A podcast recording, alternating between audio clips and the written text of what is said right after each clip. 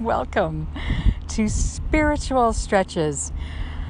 I was out completing my 10,000 steps, and lo and behold, I come upon a bench. Oh, this is great. Um, Andre Garreau, Jim Kivitz, amazing individuals that grace the town of Canmore, environmentalists.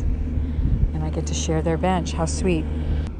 Sitting here, gazing at the wondrous Three Sisters and howling on the Millennium Park football field, catching some rays, some nurturing sun, warmth.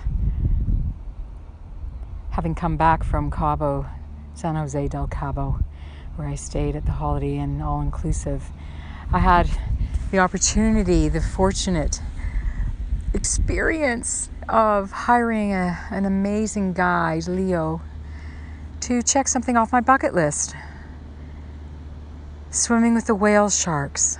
I wanted to feel the majesty, their size, how it humbled me, the beingness of that energy where they just are massive, huge, docile,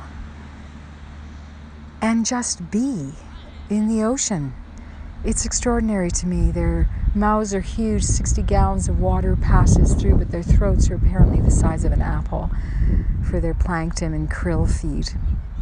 It's spectacular. The energy was a female 24 foot whale shark, and I connected with her, and the name Serena came to mind. So I've been calling her Serena and connecting in with her energy and hope that, and I know she's affected my life and I want to be able to bring back into my work, to my life, that beingness, the trusting I will be fed, my needs will be taken care of.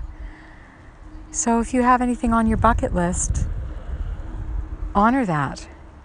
There's an experience waiting for you. May the light of the universe be always with you. And as you take care of yourself, take care of the Mother Earth, know that you hold that energy for all sentient beings.